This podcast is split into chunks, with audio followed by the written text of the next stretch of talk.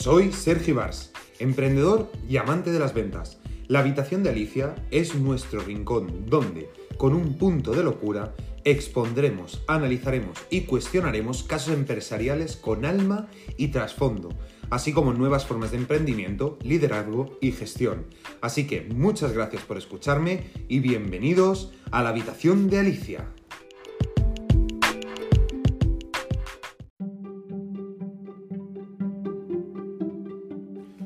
Inspiración muchas veces viene de momentos o situaciones fortuitas. Esto es lo que le pasó a Lewis Carroll, escritor de Alicia en el País de las Maravillas.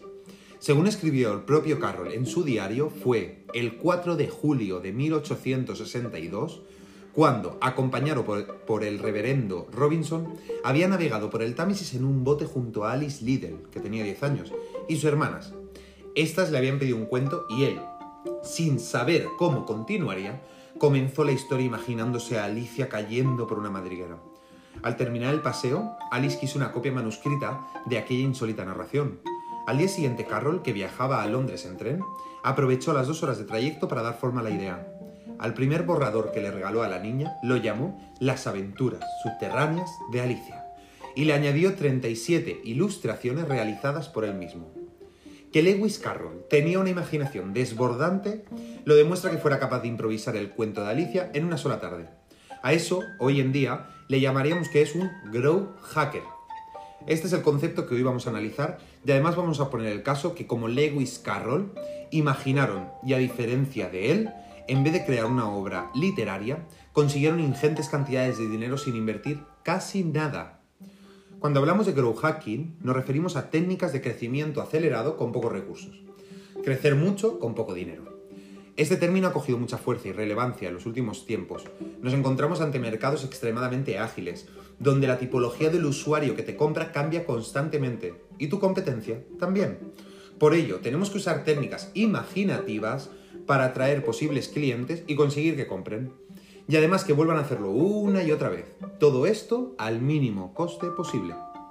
Por ejemplo, os voy a explicar el caso de Hotmail. Allá por 1996, pocos meses después de su aparición, tenía 20.000 usuarios.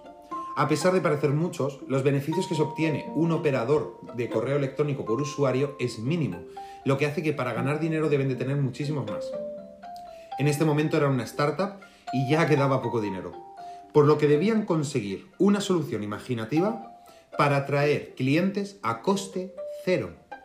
A uno de los inversores se le ocurrió poner al pie de cada correo enviado la frase de Get your free email at Hotmail, lo que en español quiere decir consigue tu email gratuito en Hotmail.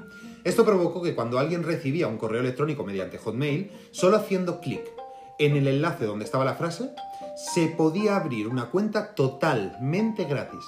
El efecto que esto provocó fue que en menos de seis meses tuvieran más de un millón de usuarios de correos electrónicos activos en la compañía.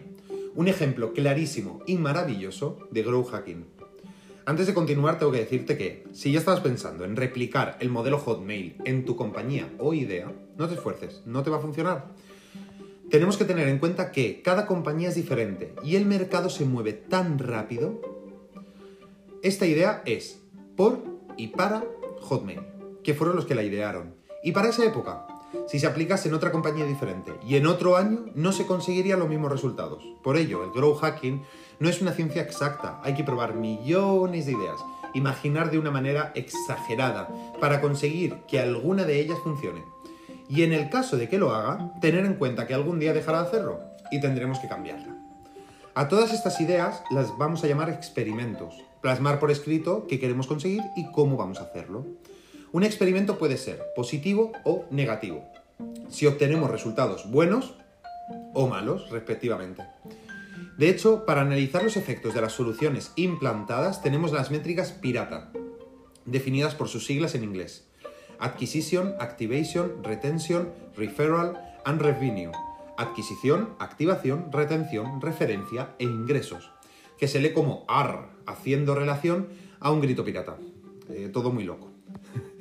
Es decir, cómo han impactado las medidas que hemos implantado en las diferentes fases de tu embudo de ventas.